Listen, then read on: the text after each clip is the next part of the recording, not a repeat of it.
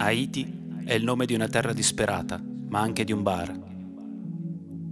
Margherita è un nome di ragazza, ma anche di un fiore. Strisce di carne secca pendono sulla testa della cassiera, che ha la pelle nera come i chicchi di caffè.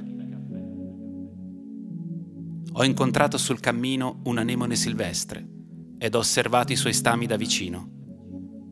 Sembrano montagne russe esplose di polvere gialla.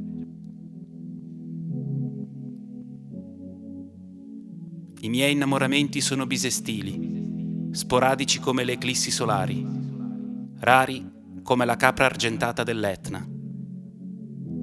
Di norma sono preceduti dal profumo di vaniglia.